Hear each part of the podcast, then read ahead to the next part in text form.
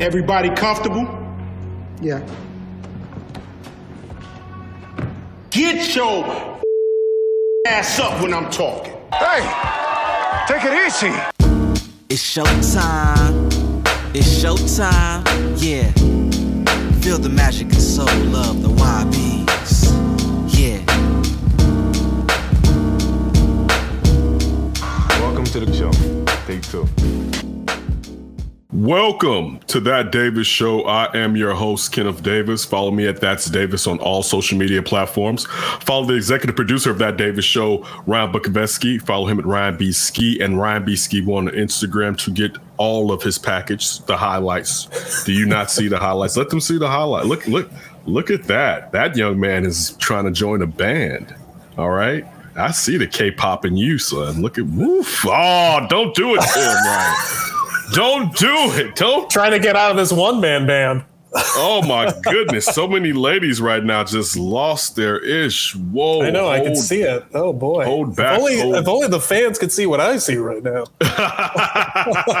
so everybody, make sure too, if you listen to this on SoundCloud or anywhere where you can hear the audio of podcasts, go to YouTube and check out the visuals to get our reactions, especially when we're cutting up, to just kind of get more of a connection to, to, to the foolishness that takes place when Ryan and I hook up to do that Davis show. We got a lot of stuff to jump in today.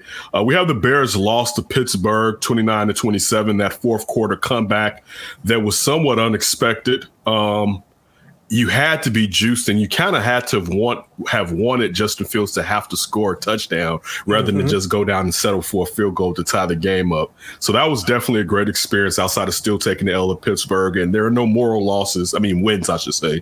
But still, for a team that hadn't won at home on Monday night, hadn't lost at home on a Monday night football game in about 30 years.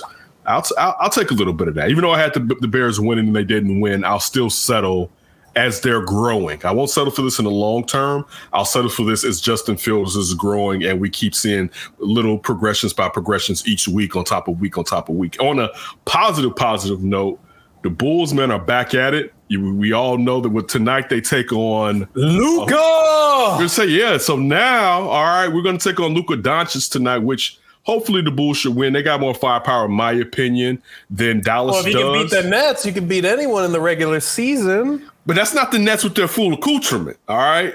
Little Rona's little Rona sitting on the sideline. So well, little Rona got, might not come back from the I'm just saying, you got it. Now, when little Rona comes back to the Nets, then we'll gauge him. Plus, it is funny. I was just going back. But if after the win, in parentheses.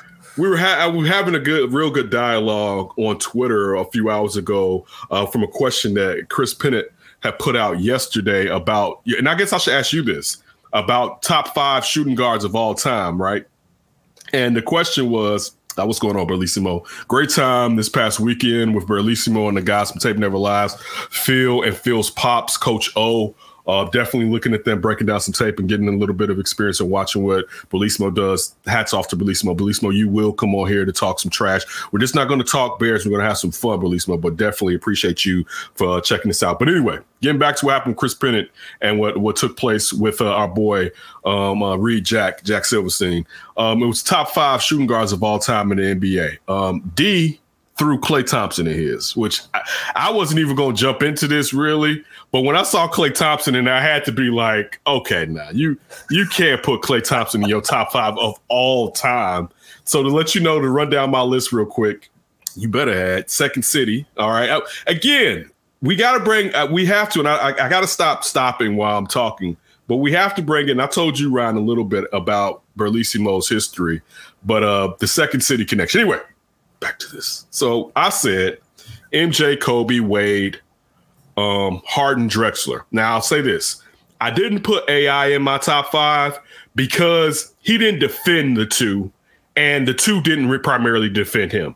Yes, in that offense, he basically played the point guard. In, in a way, though, and I know you had Eric Snow there, you can kind of say he played the combo guard, though. You know what I'm saying? But I mean, Eric Snow was and Eric Snow got better midway towards his career, but I never looked at him as really a pure point guard. But he primarily was the point guard that played best, or I should say the off guard or other guard is what I should say with AI. When you look at Larry Hughes, when you look at Stackhouse, it was Eric Snow where it kind of worked out moving, moving AI primarily to the shooting guard role and not just being um, uh, the point guard. So that was mine. So real quick before we jump into off top, what would be your top five shooting guards of all time, Ryan? Um, I would keep your list, except I would just because I never even saw him play. I'd sub out Drexler, and I think I'd put T Mac there. Injuries. It's, it's T Mac would be my third if he never was hurt. yeah, If he so I mean because this I'm looking at this career wise, and there's been enough of James Okay. Harden's career yes, for us I to like the kinda- Harden. So if that's the only reason, T, look, T Mac, T Mac is in the top three if he never gets hurt. You know what I'm saying? You're you're debating if T Mac could be as diligent as Kobe to get to his zenith. That would have been the race if T Mac never got hurt. You know what I'm saying? And I don't I don't think Tracy would have out he I don't think Tracy would have outmatched Kobe just because Kobe was so dogged about being great. But still, I mean, there was a period in time when he got to Orlando, he was a better shooter, in my opinion. All right. Um, he there were some gifts that you look at T Mac like, man, hold on, this could be the future. But that's why T Mac's not in my top my top five. Um, some other guys, Ray Allen isn't in my top five, just because if you told me if I had to choose between, and again, aesthetically, aesthetics wise, when you're talking about Harden, a lot of people just don't like him hunting for fouls. You know what I'm saying? Just his his style of game, the ball dominance, all of that. A lot of people don't like it, and I understand that. But when you have a guy that can score 37 points and average 10, 12, or 11 assists a game, and it's not like a fluke or or, or some type of apparition, I got to give him props, even if it's not my style of basketball. Because that's and even in, this league that the defense has been softened, and it's kind of like if, as far as football in the passing game, scoring has been accentuated, in particular three point shooting in the NBA. I, I take that into consideration, but still. Every all these players are playing in this era where that's vogue to be able to shoot threes and to score in the pace like that. He still excels way above majority, if not all of those players, primarily when you really look at it. It's the real question of what has he done in the playoffs. And I would use as a caveat that he's been in the West and he's primarily been the best player on those teams going up against some Golden State juggernauts, so on and so forth. So that would be also that that um that Lob City team that uh, took them out. Uh, years back when Lob City was kind of good, I don't think we really believed in them. I actually remember being at ICB, which of course became IMS, and getting with one of our classmates, David Ford. David Ford, to give you a real history lesson. So David Ford used to come to class high as shit, right? And I remember D used to be like, I don't even understand why he takes this class, man. He's high all the damn time, right? and within like the last four months of school, right? He David, it may have been five, but David Ford had found an affinity for shooting videos and stuff. And still to this day, he does he does video for artists, photography. Like he found himself. And if you and looked at mm. the beginning of our school year, you would have thought this kid was wasting money. He's one of the success stories that found his niche and exploited it, and still to this day is taking off and doing well in his field. But I remember getting to it with Dave because he was talking about how he thought the Clippers was going to win an NBA title, and I was like, the Clippers are never going to. And I'm talking about this is DeAndre Jordan, this this is uh, Blake Chris Griffin. Paul, Blake Griffin, this is that squad, and I'm like, dude, how they're made up, it's not going to happen. I get that it's cool and that team is ascending, but I'm telling you right now, that team will never win an NBA title, which they didn't. anyway, all right, listen. One thing I didn't say that we have to get into, we got to get into a little bit of baseball. All right. You know, Hot Stove is a month away. Um, we have some going ons on the south side of Chicago. Ironically, I didn't do this on purpose. I have on my White Sox shirt today. Uh, sh- shout out to D. D, did you check me talking about you was talking about day before being high as hell? Shout out to D. Um, listen, the White Sox, and it's funny. I was watching Josh Nelson from Sox Machine. Um, they were on Twitter this weekend, him and a host of other guys, uh, some guys from the 108. They were on there talking about what was taking place with the Sox, in particular, the fact that the Sox didn't um, put in an option for Carlos Rodon. The qualifying All right, as far as offer. like, thank you, a qualifying offer for Carlos Carlos Rodon, and they sat there and decided to keep. All right, they use the club option on Craig, Craig Kimbrel, which I believe is sixteen million dollars. Mm-hmm. all right, so a lot of the questions, and, and to this to a certain degree, I was being informed too because I thought going into this the goal was to hold on to Kimbrel to at least use into next year's bullpen, but probably to flip in the offseason. That's what I thought with, with the, the fact that Kimbrel had found himself again a couple years ago with the Cubs and seeing him as being a setup guy really doesn't fit him. That you can kind of see he needs to be the closer, at least that's what we think. Now we have to find out if he ever gets a chance to go back to closer. Will it kind of be like what happened when he initially got to the Cubs? And will that that that will that stay the same, or will he click back on how he kind of figured it out with the Cubs? But people were upset they didn't put in a qualifying offer for Rodon because, of, of course, even if Rodon gets picked up by another team, they would have gotten a draft pick. So that was one of the main things that upset everyone. My only problem with that was $18 million, right? And what happens if, and I, I think Carlos Rodon, he may not get a contract for 18 mil per, but I think he'll get a large enough contract if it's multiple seasons. And he, will probably he may get two years. I don't. He could get three. I don't know what teams are value how they're valuing him with his injury history, and that's how I look at it with what the White Sox did as far as knowing his health better than I know his health or any other team in the MLB knows his health, and figuring out we basically can't get to the next few off seasons and kind of have to babysit his arm you know what I'm saying? Like that's, and it's just the, the, truth of the matter. We we we we did see this season the Carlos Rodon that for years as a White Sox fan when they drafted him, we hope we see, and we saw blips in the past just because the slider is so crazy. But to to really see him put it together for majority of a season, not the entirety because his arm kind of got dead towards the middle part into the year, but still to see him put it together is fantastic. And I'm happy he was here, and, and I'm happy that he had that that that no hitter in a White Sox uniform because I felt like if he had it in another uniform, they wouldn't have appreciated it as much as we had since we know his story and how he got here. But getting all the way back to Kimbrel or Rodon, hmm, my thought is this. Um, it would have been nice to hold on to Rodon, but I don't think you could give him a qualifying offer for 18 million just in case if he has to come back to that qualifying offer because no other team matched it or the offers from the other team he didn't necessarily desire. Perhaps he's looking for uh, let me go out, try to prove it year again to try to get a larger contract. So that that kind of would have been a reason why I wouldn't have given him the qualifying offer. When it comes to Kimbrel, I don't know to be honest with you, because looking at the Kimbrel situation, what's it going to do to your bullpen? Now it's it's it's a catch twenty two. So letting Kimbrel go, who's your next bullpen dude, right? And, and then, but if you keep Kimbrel, he's not a setup guy. Now Rick Hahn has said that they were going to try to find some way to really accentuate what he does best, uses usage wise, right? But how do you do that when basically you have a closer already. You know, like that's that's the real problem. And I can't see them deciding, all right, we're to platoon the closer. You know what I'm saying? I, I can't see them doing that to Hendriks. I felt like they had to make some type of promise to Hendriks, and that's why you really didn't see Kimbrel get a chance to get some as many closes as you would have thought, because they told Hendriks, if you come here, basically you're going to be the man, and that's what happened. Yeah, I'm with you, and I love D's comment right here. Yes, yes, he does. D. We open talking about the highlights. D. We open talking. Yeah, go ahead, hit him with it. Hit him with it, Ryan. Hit come him on, with it. come on, D. You don't like it?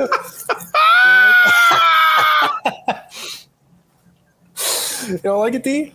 Come on, live young, live forever, right? Okay. Live Anyways, I'm trying to steal Wakanda right there. Uh, yeah. I mean, I, I feel bad for you all. I've gone through the Kimbrel yikes, what the hell do we do with this guy thing? And that was uh, that was no fun for the Cubs. At least we didn't have an issue where once we got him right, like he's the closer, no problem there. So I do see where you're coming from. I think you gotta if you're gonna keep him, I think you gotta put him in the closer role and just see if that works and see if Hendriks is cool with being just the super utility bullpen guy. Because you also are losing Kopech out of the bullpen too. So mm-hmm. if you're going to flip him, and I say flip him, like, do teams just want him after what they've seen from him lately? Like, we know baseball markets are so fringe. Like, it reminds me of the Cubs prospects, like Schwarber, Bryant, all these guys. It was like, you can't sell them now because they're too low in their value. You're not selling them at high value. So you're just not going to get much in return. And everybody at the trade deadline, when they did the mass purge, basically said, like, yeah, maybe you got a couple good prospects for the most part, though. Cubs really didn't get too much of value that you're like, damn, okay, you really can rebuild that farm system. Maybe, but we don't know. And most likely, probably not, aside from a couple guys that they acquired. Maybe the guy from the Mets, that top prospect. Maybe a couple of these little or other guys come up, rise up, and become a top prospect. But for the most part, you're thinking, you're just hoping that you somewhat built up your farm system to be okay. Uh, the Sox, they can't play around with farm system. They need guys that can help them out right now. Can Kimbrel be flipped into something to help you right now, like a second baseman, an outfielder, something like that? I'm not sure. And then what kind of guy are you getting? And on top of it, too, if you don't have Kimbrel, do you have enough in the bullpen right now, which was the strength of the White Sox going in? You're losing Kopech, like I said. You're gonna have to replace him. There were some guys that were up and down within the bullpen. Can you get them straightened out?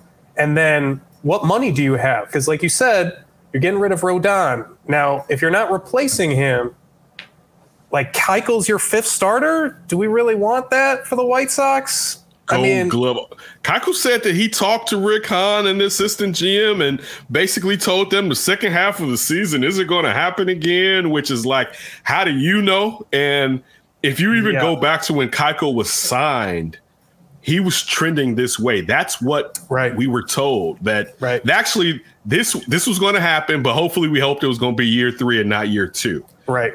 And because he, so he doesn't miss bats anymore, and he doesn't right. have velocity at all anymore. It's totally mm. just like the little that he had. Yeah, you're like Jon Lester at the end with the Cubs, where you're just trying to like grit your way through the start and get through five to turn it over to the bullpen. And hope your wife isn't sleeping with your pastor. Yeah. Well, that would help too. Right.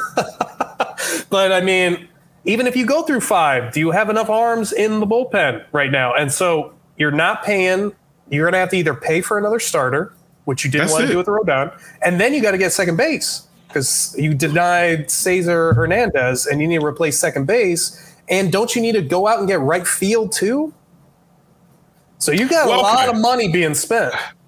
That's that's it. Like, let's just be honest. We have to stop protecting the pockets of Jerry Reinsdorf here. All right. This is a window where you said you're trying to win a title. Right. A 200 million payroll that put it on the table. Us sitting here saying that 175 and 180 is the cap. If you want to win it all, you can't win it all platooning two positions. And to be honest with you, I'll tell you this. I don't know if you can win it all platooning one. And I mean real platooning. All right. Not where this guy basically starts four games out of the week and then that these two guys, maybe we give them one guy gets two games and another guy gets one. I'm talking about you need some some some players. You need a real second baseman. You know what I'm saying? And let's not forget Leury Garcia, who's been your super utility guy and the longest tenure White Sox as a free agent. Hopefully mm-hmm. they bring Leury back. Um, it'd be funny to see another team putting a value on perhaps giving him a, a consistent role to instead of him going all around a diamond, basically. Um, but you have to bring Leury back. You need a second baseman and or you need a, a, right fielder. But but one of those, and I, I say both of them shouldn't be platoon guys. One of them can't be where right. you got, for instance, if you're talking about right, if you're like, we're gonna open up right and it's gonna be sheets, all right, it's gonna be um, um, Andrew Vaughn, and it's going to be Nick, uh, Nick, Mag- not, not magical, uh, uh, uh, uh, Engel. If it's going to be Engel, right? I'm kind of willing to do that for the most part. You know what I'm saying? Like I would be in, and maybe maybe have like a veteran keep I don't know if you're going to keep Goodwin or Phillips who's going to return, but maybe have one of those type of guys that's also kind of around just in case or whatever.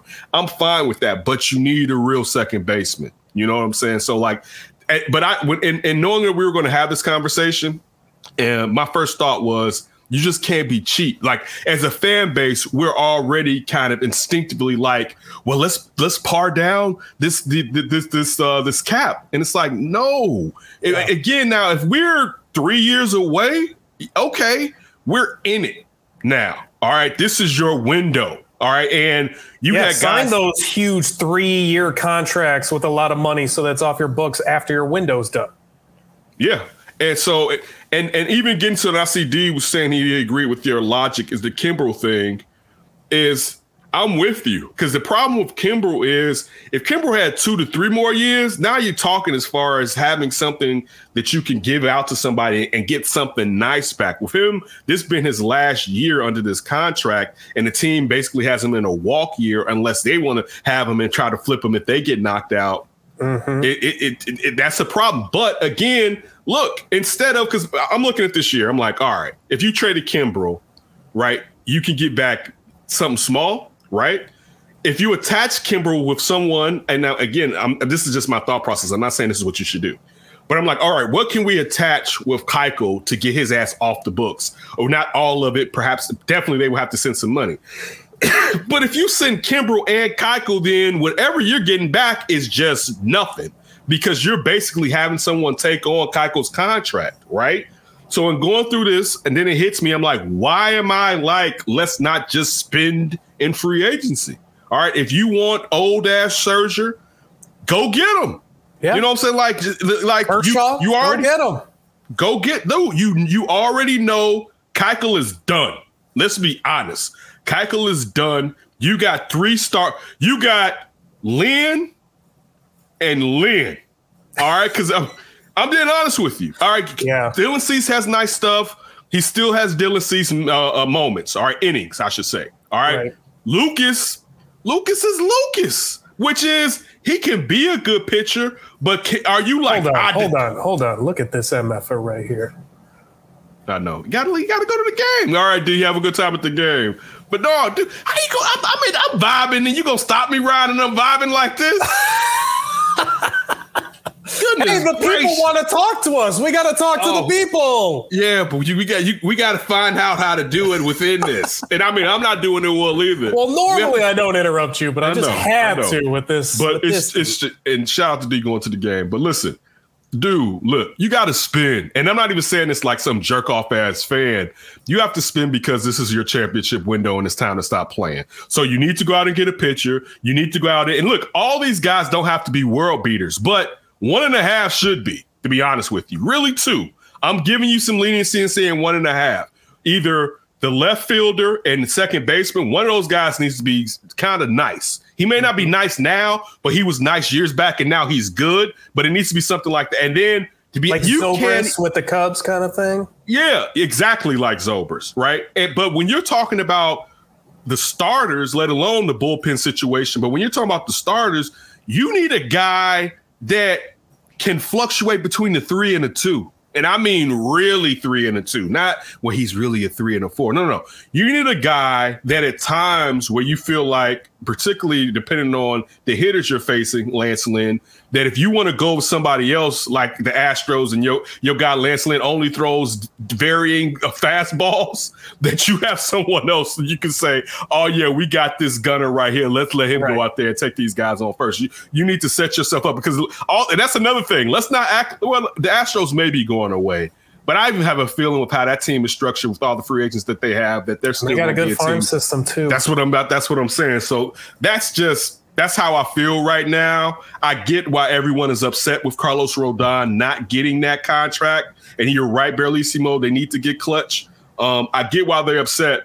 But again, I don't know if I want to attach $20 million to an arm that flames out every season. And that's unfortunate. But I and I I, I, I get that. It's and, and, then but see the catch the, the part about me playing on both sides of that is I can't say in one point you have to spend. Yes, I can. You have to spend but I don't want to spend on someone that I know is injury prone because I know that's going to set me back later on. Even if going, I, I wish the best could. I wish the best would come to fruition, but you never know, and it could be mid or the worst when it comes to if he's healthy or not. Yeah, I'm totally with you. And I like how you didn't bring up the overemphasis of Michael Kopech because that worries me a little bit because nope, I think he's going to be great.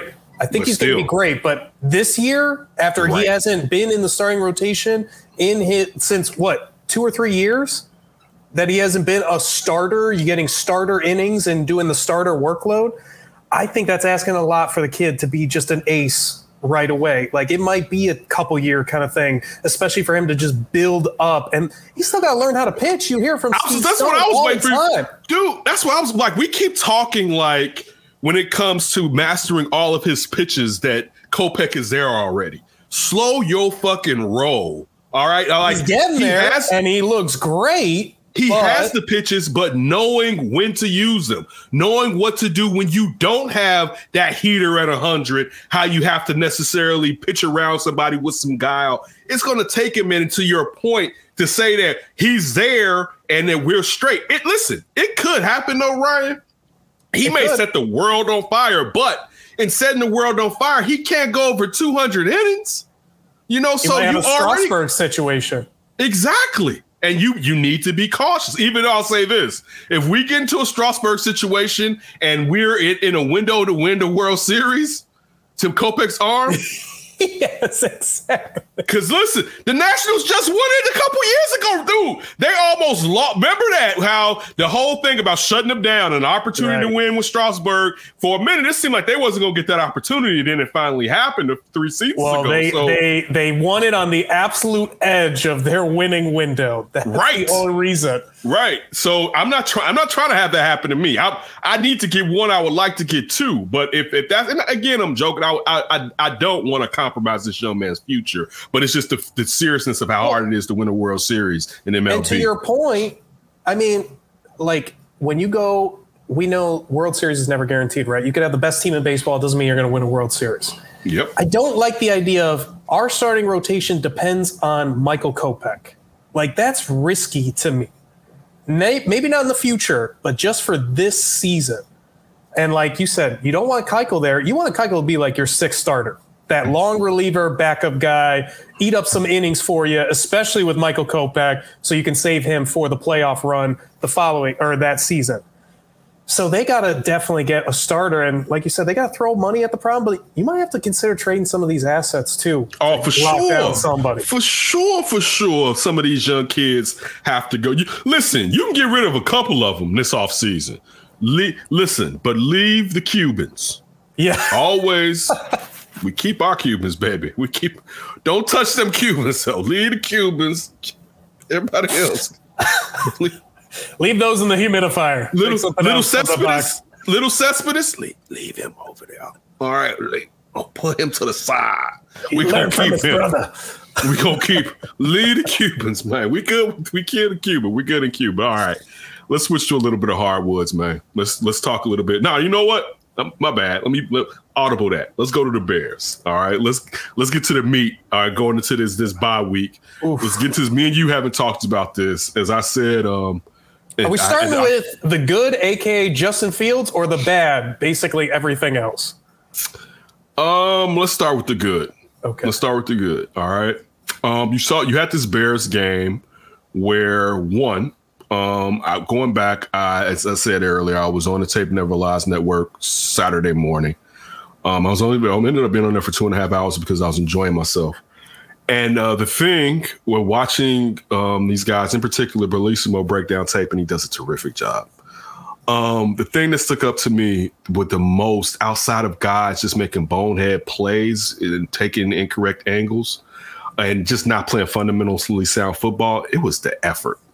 And it was that it was a lot of motherfuckers, well, not a lot, but a decent amount, who you can tell wasn't giving wasn't giving it their all. Now, from playing sports in general, it's hard to bring it on every play.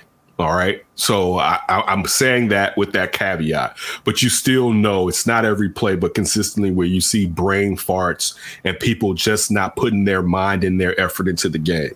So getting to this game this week. Okay. It's he did, but Bellissimo.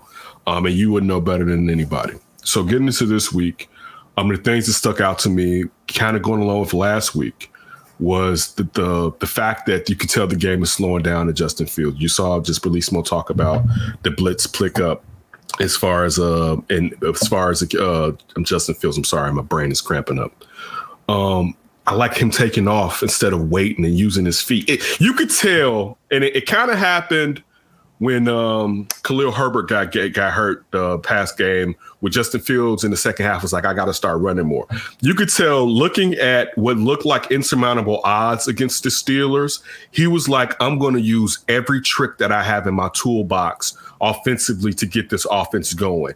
Him and the offensive play call. So that that's a positive of looking at this team. The, the fact that look, I was just talking about blasting in a way uh, Cole Kmet.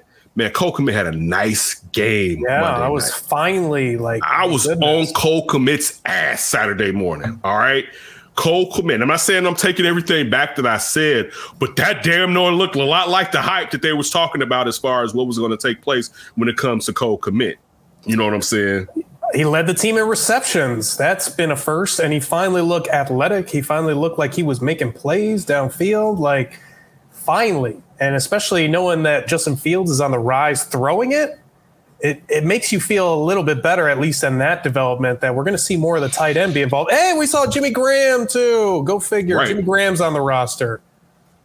Yeah, and then the, oh, he said best game of the season. So did, so did Mustipher. Still, just yeah. They, they- I'll say this too. Uh, now, Bellissimo and his offensive line picking out these guys have been blasting the shit out of Sam Mustipher, and you know what? He deserves it. Well, it's really concerning when you see Larry Borom looking like he might be a guy, and a lot of people have been raving about his play. Jason Oh, you say a Peters lot of has This dude that's talking is the lot of people that you're talking about. Jason Peters is playing much better. Like right now, who's your weak link? Sam. So, real quick, the thing too, and I talked about this with you. While I was watching the tape with the Bellissimo, was reaching. The thing with Sam Mustipher, man, it, it was a lot of reaching. When listen, you you the help dude. You know what I'm saying? Sit your ass down, all right, and prepare to help. Don't hack and get to get, reach, reach, reach, reach, reach, reach, reach. Like that was a thing, and it just size. Also, too size. Let's just be honest when it comes to Sam Mustipher. Just it just size. But I didn't even want to. That's not what I want to do. Let me not get distracted. Um, listen, you mentioned the passes. All right, we we keep seeing the across the body pass, the pass that to up the seam that Justin Field like. Just the fact that as far as the balls in the air, he has the second highest game of the ball distance wise in the league this year. It makes you feel good when you're talking about a quarterback who can also be athletic, but in particular is trying to win from the fucking pocket. You know, and like that, that's the best part of everything you keep seeing with Justin Fields. Take our biasness of being Bears fans out of it. It looks right. Yes, like, it does. when and and and, and I've, I've been trying i've been very hard on myself trying to be like wait are you just doing this because the, the, the checking the temperature in the room everyone else is saying it and this is the player think about it ryan you and i opine for this kid was like well we're not gonna get We him so we were talked Trey about Lance this in guys D's basement when we Right. were like, no shot getting him. Yeah Forget dude, about we- any Justin Fields. Yeah, we were Trey Lance guys because we knew it was no shot at getting Justin Fields. And if we put him up against these quarterbacks that so far have played this season, the only one right now that you can say has been playing better than him is, be, I would say, particularly is because of the coaching the situation is, and it's Mac Jones. You know what I'm saying? The rest of We of know them. the tape never lies. How they feel about but I mean, but but and I'll say the rest of them. And if you put Mac Jones in this situation here, it'd be it'd be some trouble, like I was talking about before, as far as Matt being a Nagy as statue in the coach. was particularly how that offensive line was playing during parts of this year on top of Matt Nagy being the coach. But when you look at that, when you look at David Montgomery and them implementing the Wildcat, and at least on two to three of those rushes, for they, they got 10 yards, they got first downs on two Wildcat runs. The coaches did in the second half a good job. I, I will give them that today. They did a, a good job. You know what I'm saying? So props to that. Defensively, I, I think it was an Eddie Goldman sighting, right? We did get an Eddie Goldman sight. He actually looked good. He actually got some backfield penetration, and he actually looked like an anchor to a defense trying to stop the run. You got to answer the question for Bellissimo. Oh, you were right, my friend. You were right. You were, right. but I don't know if I was hating on the Mac Jones. I kind of like Mac Jones. I just said that I didn't want him as the Bears quarterback. I yeah, was right. I, I, I didn't want him as the Bears quarterback. I'll, I'll tell you, Bellissimo, I, I was right. I, I won't bullshit that. I was right. All right, but um, We don't listen, have to quarrel. We got Justin Fields. We got it all, baby. We're feeling good. But getting back to it, and he was playing against a rookie.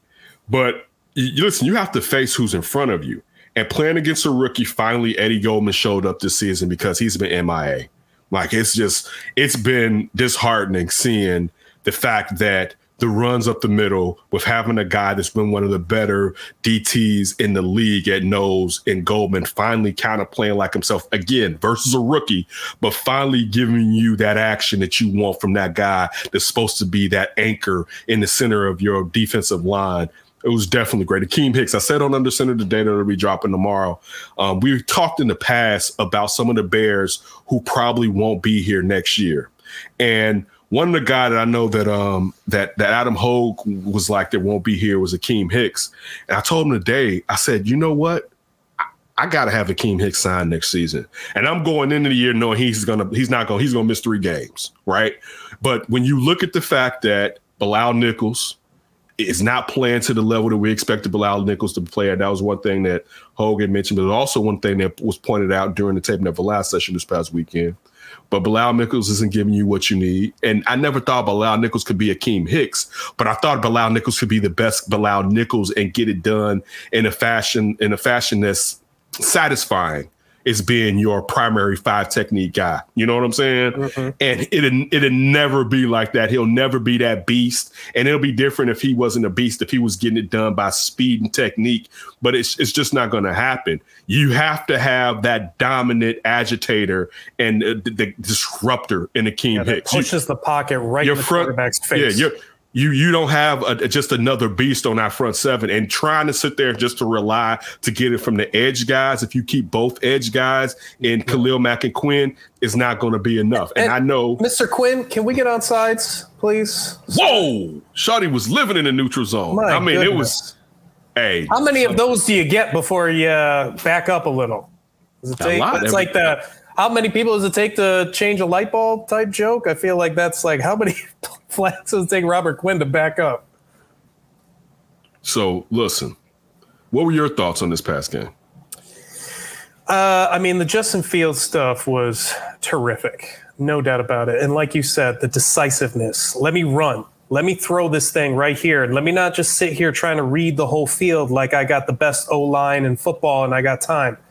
I think he would have been even better had a few of those throws he got a chance to really step up without a guy right living in his face on some of those deep throws. But that deep ball looks nice. It looks pretty. Like compared to Mitch Trubisky, oh my God, what a night and day pushing that ball downfield. And then on top of it, too, that like baseball rollout throw thing weapon that he has where he's just throwing these darts like we saw with Jesse James what was it, against San Francisco do that, and then we see it this week with Darnell Mooney on the uh, take the lead touchdown before it was given away. Like that thing looks right. I, I mean, I would say other also too when he's tried to escape, he's looked almost a little slow. Like defenders have caught him in the backfield. That didn't look like that this game. It looked like he was like the fastest player, and he was definitely the best player on the field when the Bears' offense was out. And I just love that like he fits like the style you want to play in Chicago, where you want to run the football because of the weather, you want to be physical, and this dude can just absolutely do the play action, the rollouts, the quick passing if you need it. But that's obviously the worst part of his game right now. But if you got that run game, slow down that pass rush, and then we force the ball downfield, he can play that all day long. Like he just fits. And I feel like everything about him just fits. And what I'm really realizing about him it's like we always talk about when it comes to prospects in the draft, you got to go to the right situation. Well, I'm starting to realize there's two types of players. There's the player that needs the right situation, and then there's the other player, which is probably a little more rare, that will succeed no matter what because they're just that guy. And that's what I think Justin Fields is. I, I, I think I've heard Cris Carter say this, a Hall of Fame receiver for the Vikings. We won't mention his time in Philadelphia with the but um, find a find a fall guy. But no, no, no. The thing too, Cris Carter said that most guys are system guys, and that there are some outliers to your point. But majority of NFL players, majority are system guys. You know what I'm saying? And that I agree with you. Where with Justin Fields, you can see that he his ability to throw, and this is the thing too. You said the passes were nice his ability to throw a deep ball accurately. And I thought about that when you were talking about Mitch's passes because it wasn't that Mitch couldn't throw it deep; it was that Mitch couldn't throw it accurately. Right. His right. his ability to throw on the move, in the pocket, and on the move accurately it says a lot for a young quarterback, and it says a lot for the foundation that you can build on in Justin Fields. So it's not something that you have to try to train him to become accurate. You can step on to the next lesson because he already has that one in his toolbox. So like that that that that again, I I was and, thoroughly and just pleased. On top of it, sorry, I, I just wanted to throw. So like how we're talking about how he's just developing regardless. We feel like he's one of those outlier players. And you in that game saw the other thing with Matt Nagy, where this dude is trying everything he can to not let Justin Fields succeed and the team succeed almost. But this guy's just succeeding anyways. And right. you just felt like, and I talked about this with Kyle Means when we did our pregame show before that game. Like this was Matt Nagy's game. Like you missed the week before, it's going into the bye. This is not some world beater Steelers team. Like this is your chance to show your worth, and he showed it, and it wasn't worth anything. I don't know if we're going to go versus the 49ers to last game against a team the better defense again, I'm not a man. You know why I stand with Matt Nagy. I'm just. But on top of it too, you had the defensive injuries. Like this was the right. game to really be like, I got my quarterback rolling. I got some of these young players like Cole Kmet rolling. I got this dynamic duo in the backfield. Let's see what our offense can do. And it was better, but they needed a special team slash defensive touchdown to even get to 27. They couldn't even get there again as an offense, only got to 20 and how many series in the beginning of that game before he finally went to ground and pound, bootlegs, the stuff that he should have been running from the beginning instead of the spread, dumbass, I want to be quarterbacky, quarterback, quarterback, quarterback. Like, I'm just so sick of that part with Matt Nagy. And on top of it, too, you see all these discipline issues and just like Robert Quinn lining up off sides, God knows how many times. Felt like it was half the penalties, which they had like, what, 12 or 11? And some of them were horrible calls. The James Daniel call was horrible. That was not a chop block. That was a bad mm-hmm. call.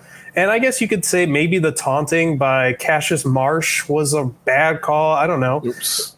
It was stupid. It's, it's stupid. It was stupid. But him sitting there, yap, like, I don't know if he yapped or whatever, but the energy he was giving right. to their bench. It's Shorty, taunting. That's listen, taunting. You know who you needed that moment when Cassius Marsh was doing that to the Steelers bench? You needed LeBron James talking to to um to what's the name Payne, uh Cameron Payne. Have you you know that meme of that that clip where LeBron is telling Cameron Payne like you was humble last year when you was out of the league. Nah, nah, don't start that now. Like that's what you need for Cassius Marsh. LeBron saying you was humble when you just got picked off the practice squad. Don't come out here not flexing like Shorty, if you don't go sit your ass back all right, like what in the world is going on? By the way, the did least. we get a LeBron James tweet on on Justin Fields? He's usually uh, keeping an eye on the young king, as he likes to call him. No, I don't remember seeing. I only remember hmm. LeBron James, and I know we'll talk about it later. Tweets about OBJ and freeing him from the Cleveland Browns. That's the last LeBron tweet that I have any information about. Okay, because usually, right. you know, those Ohio State quarterbacks. He likes to keep an eye on those guys. There's not too many Ohio State quarterbacks. no, so he's got a, a, one to keep. not too. It's not too many. Not too many. But anyway, um, let's transition and get a little bit to a little bit of the hardwood. Uh, something on a little bit of lighter note with the success that's taking place on Madison. Since only one side of Madison is actually doing anything, the Blackhawks are. Hey, they're two and zero oh with the interim. They're coming still, back, baby. Still got all that stink on them all that. Oh, I don't even want to jump into it, man, on all that that mess that's taking place there. But the Bulls, after suffering back to back losses to the 76ers, beat a team that a lot of people looked at as the favorite in the East, and that's they came and beat the Nets in the fourth. They drummed the Nets in the fourth quarter. Um, tonight, which you'll be getting well last night, I should say, since this will come out tomorrow, uh, they face Luka Doncic and the Dallas Mavericks. Um, look, the Bulls for right now are par for the course of what we expect from what we from you what me and you and I saw this preseason. And we hope that it would keep trending because preseason can be bullshit to say the least. But it did trend. The defense, the, the, the active arms have been trending. The fact that the team has been has not taken as many threes as you would desire them to take, but the guys that you don't necessarily look at as being efficient three point shooters in, and I know he improved last year with the Pelicans and Alonzo Ball and a DeMar DeRozan, who's historically been a guy that's a mid range mid range guy, have been working the three point line a lot more effectively than necessarily what we would have expected. So that's at least kept them in some games. And unfortunately, and it wasn't the last game, but a lot of games, and they at least have the firepower they've had to come back from. And you don't want that to be what they do going into the season, especially as more teams start to get chemistry and get a rhythm. It's still early in the NBA season, everybody. Like that's even with the success that the Bulls have, it's early early as shit. Like this, like of the way in.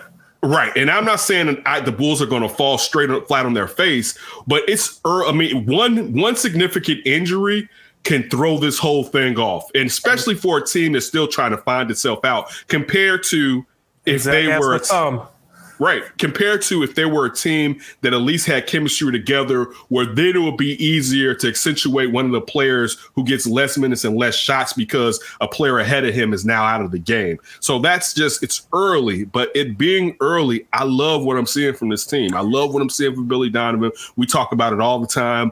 It, it's, it, I, I hate necessarily getting on their deficiencies because every team has them, but still the thing is rim protection, boots. I was just watching going over a game today, and it made me think about talking to uh, Sean. The Sean's actually. I was talking to Sean Davis on Sean and I with Sean Sierra, and just talking about Vooch wasting time trying to post people up when sometimes just get to that work. And he was trying to post up uh, Blake Griffin, and he Blake was not letting him move. And we, I mean, not to say that Blake is a weak guy, but historically, we never looked at him as being a stout defender. But I mean, Especially you're talking on legs, Blake Griffin. Right but it's just it's if if if Vooch can find a way to effectively and efficiently but quickly get it going, get his shots off, rather than trying to work methodically into it. Not to say there will be times you need him to work methodically, but let the season really get into commencing until you really need him to do that. Let him, particularly against second team units where he's the featured offensive player, really start to accentuate that. That's what I would like to see from Vooch. Because sometimes I think, and this is going to sound crazy. I think he's wasting opportunities when he's trying to get set instead of listen, we're gonna just do some pick and pop. I'm gonna toss you this ball real quick. You do that baby hook. Don't waste this time trying to get get low, get low, because it's it's just not working. But I'm not saying that they don't need it, but right now they don't need it. Right now you're bogging down the offense in the half court setting.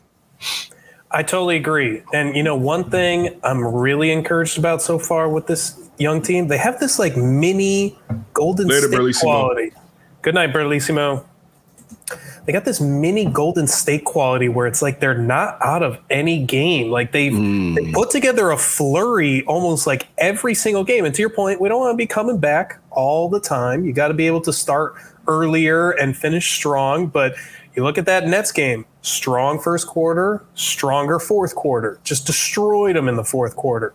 Uh, that's how you want to do. You want to start fast, you want to close strong, and it just feels like they're never out of game out of a game. And there's been a few times, like depending on the opponent, like even some of these 76ers games, I was like, oh boy, kind of down around 20. This thing might get south real quick, but they seemingly always get it close. Look at that Knicks game. They were like out of it the entire game until the last couple minutes, and they somehow got it back to within.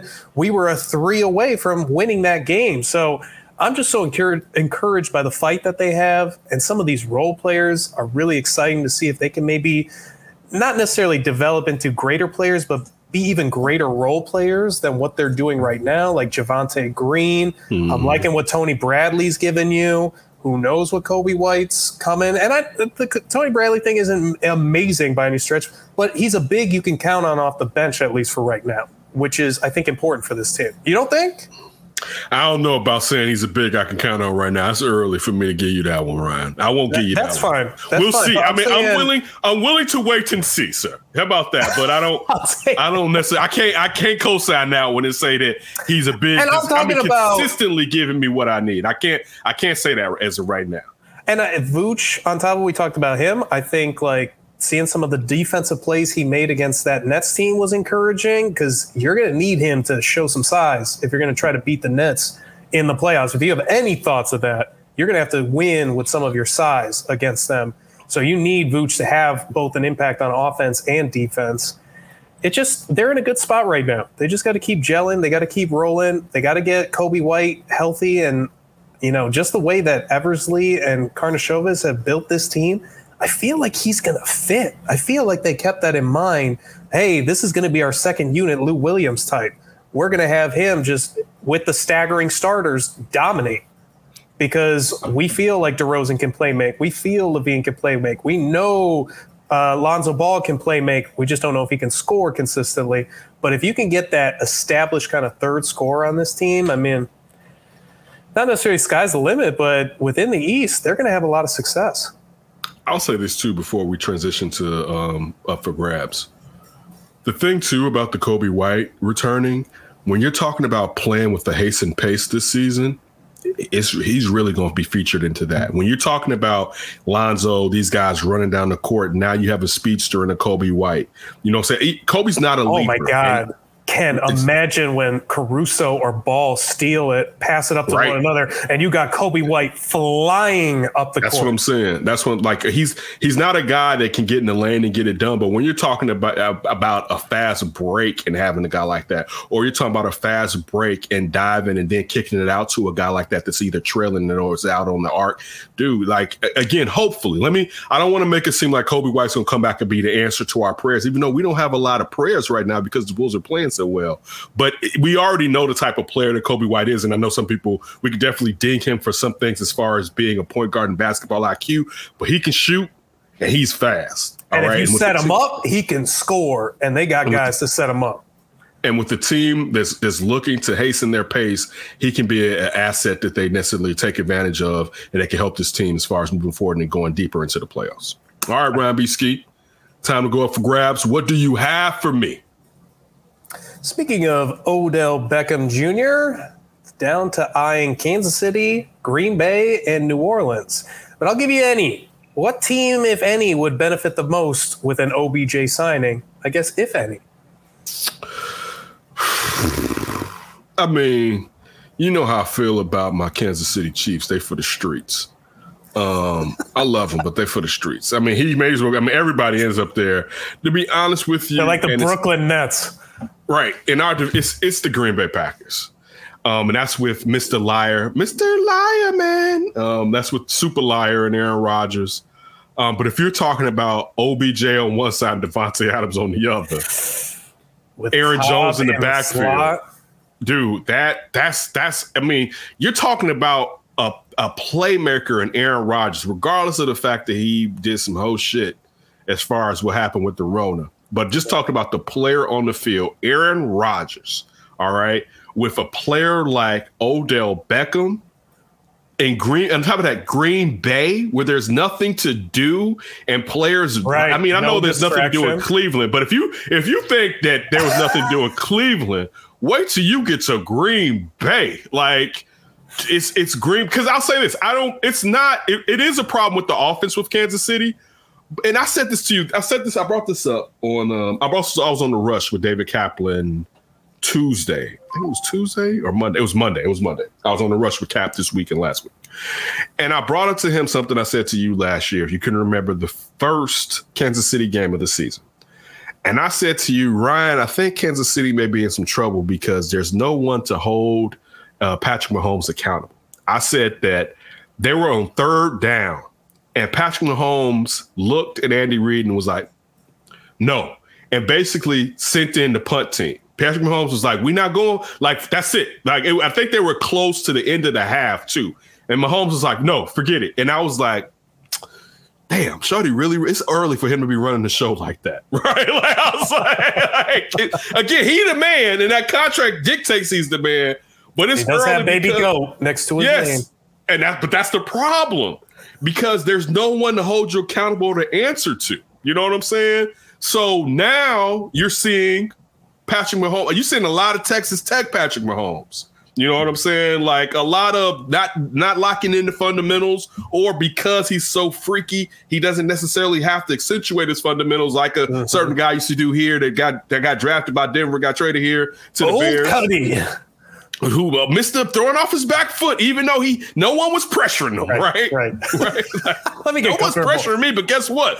Back foot. Let me get Uh, comfortable on this throw. Put on my way back here. Yeah. Now we're not saying we're not saying when you're, you're throwing, don't hit your back foot before you release. That's not what we're saying. Right. We're talking about just you're going back. How about how about you shift that weight? Shift it. it's like the little. Marion challenge when he.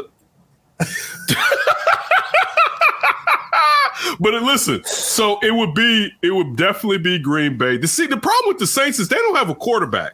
So I, I know he's you want from that Trevor Siemian Louisiana. smoke? Right. I know he's from Louisiana, but why why would you do that? There's no quarterback there. Um, I think, uh, and again, I, I thought the Rams were in this. I would have loved to see the Rams. Perhaps They probably were like, "We're in LA. Fuck no." I was just Odell. gonna. I was just gonna say, but I don't know how much of that party life Odell's gonna get. Get oh, oh, like at least in New York it gets cold. You might want to stay in. Like, oh, LA. I don't know. I don't know, fam. I feel, that's how I feel you. I totally feel. But what about you? What? Where would you say? Uh, yeah, Green Bay makes a ton of sense. Your logic is very sound, and especially like you said, if you're Green Bay, you're thinking no distraction here. He's going to be all business, and if you can get Odell on all business with Davante Adams as your clear cut number one, and Odell can just be a guy, a weapon. Ooh, that's a nice little situation for him for sure. So I think Green Bay is probably the best. I mean, you got to throw Kansas City in there. Like you said, the streets. Like he just he would fit in there. They'd figure out. They'd make it work ish. But Patrick Mahomes got to get a little bit a little bit right. Seems like he just in that last game with the Packers, like missing guys that I've never seen him miss like that refusing to check down. Refusing. Mm-hmm. Shuddy was like, "What? I'm going for it." Right. Bump this Jordan Love. I'm throwing it downfield. Did you see the one, the clip that they showed last night or yesterday, where Travis Kelce is pointing to the check down? yes. Yeah. Patrick Mahomes is like, "What check down?" And listen, it, We throw funny. touchdowns here, baby.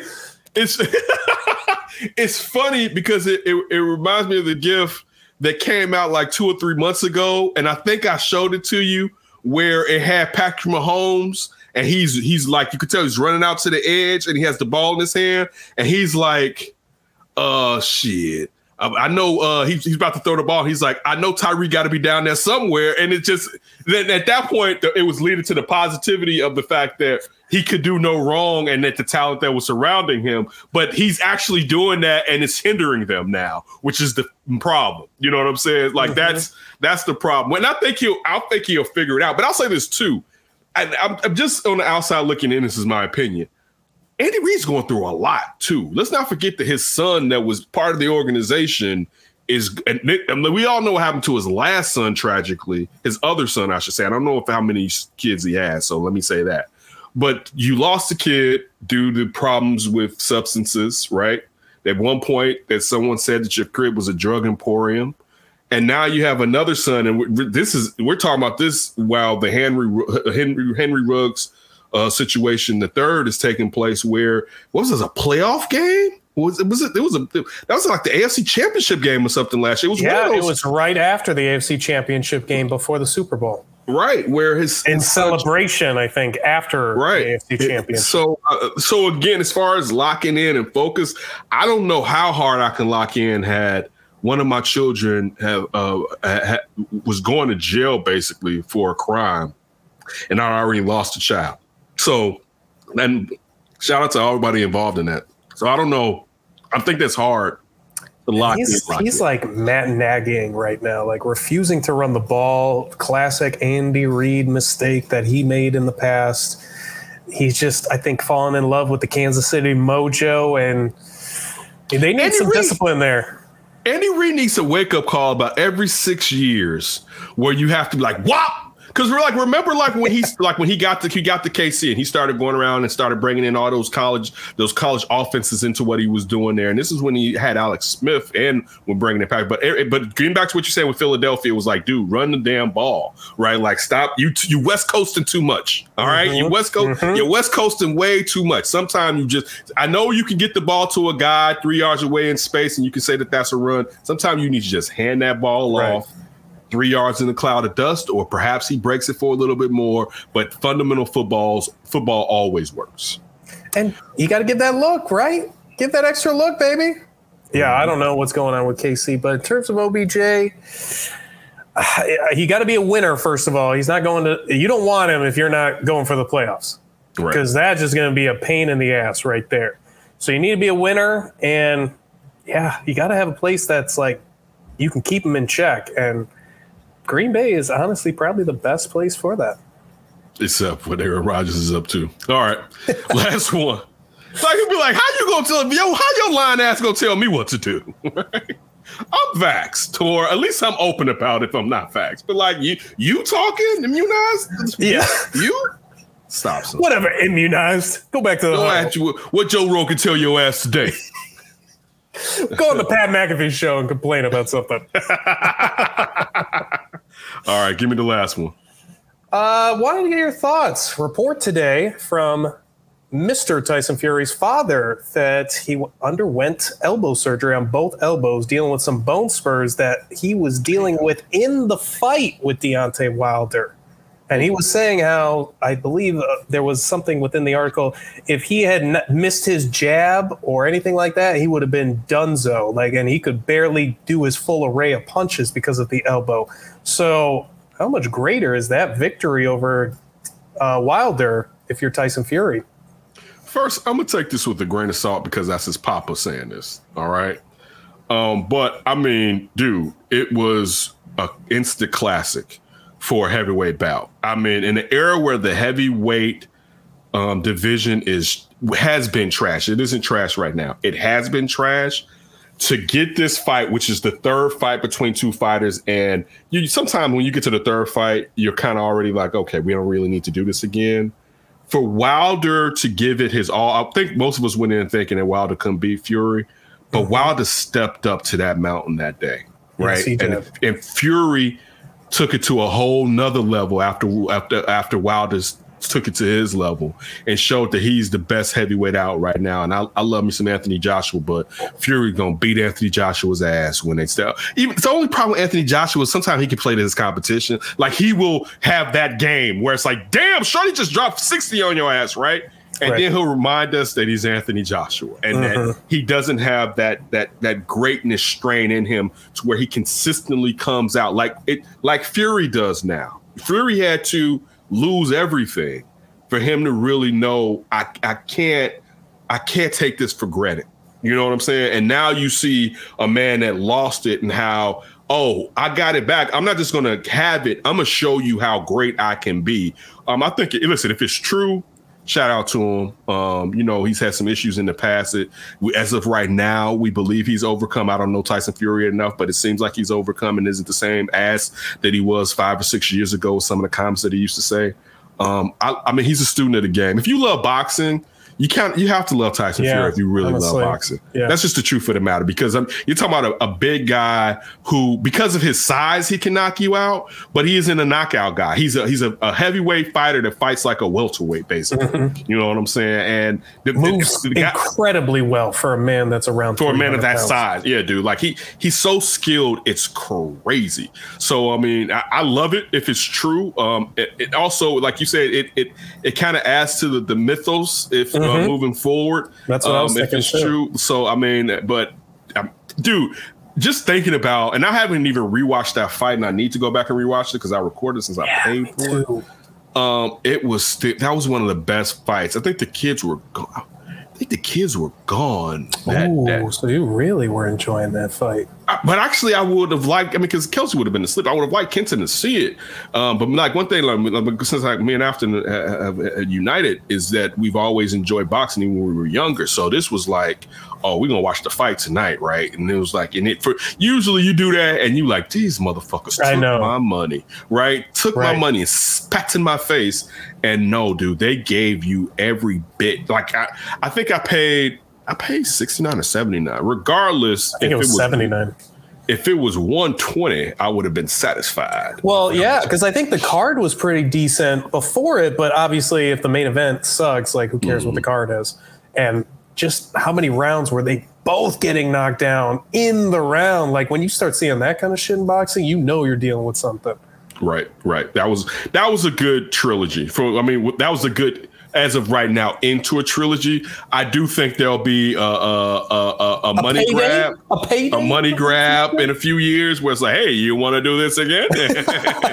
Pay per view's looking pretty good. I mean, and they should. If people are going to pay for it, why not? If you put on that type of show, give me that every few years. Fine. Yeah, I'm but now, now we know the next one is finally, and and I'm happy. In all fairness, I'll say this: I am happy that Deontay Wilder took advantage of that clause in the contract to step in and and and and and, and intercede the Joshua Fury fight and give us part three of this fight, and now clearing the deck. It's- Because that was a nice that was a nice pregame warm up until what this may be. So I'm at, at first I was like, damn it, I just want to see Fury Joshua. I didn't want to see Deontay Wilder Joshua again. I did want to see Deontay Wilder and Joshua, and, and now in hindsight of how well that that last fight went down with both of those gentlemen giving it their all. Uh, Deontay Wilder, I understand uh, being upset, but you at one point you just got to get that man his props. I mean, I, And I I- hope I- he set the bar for Joshua. Like, you saw how weak I was in fight two.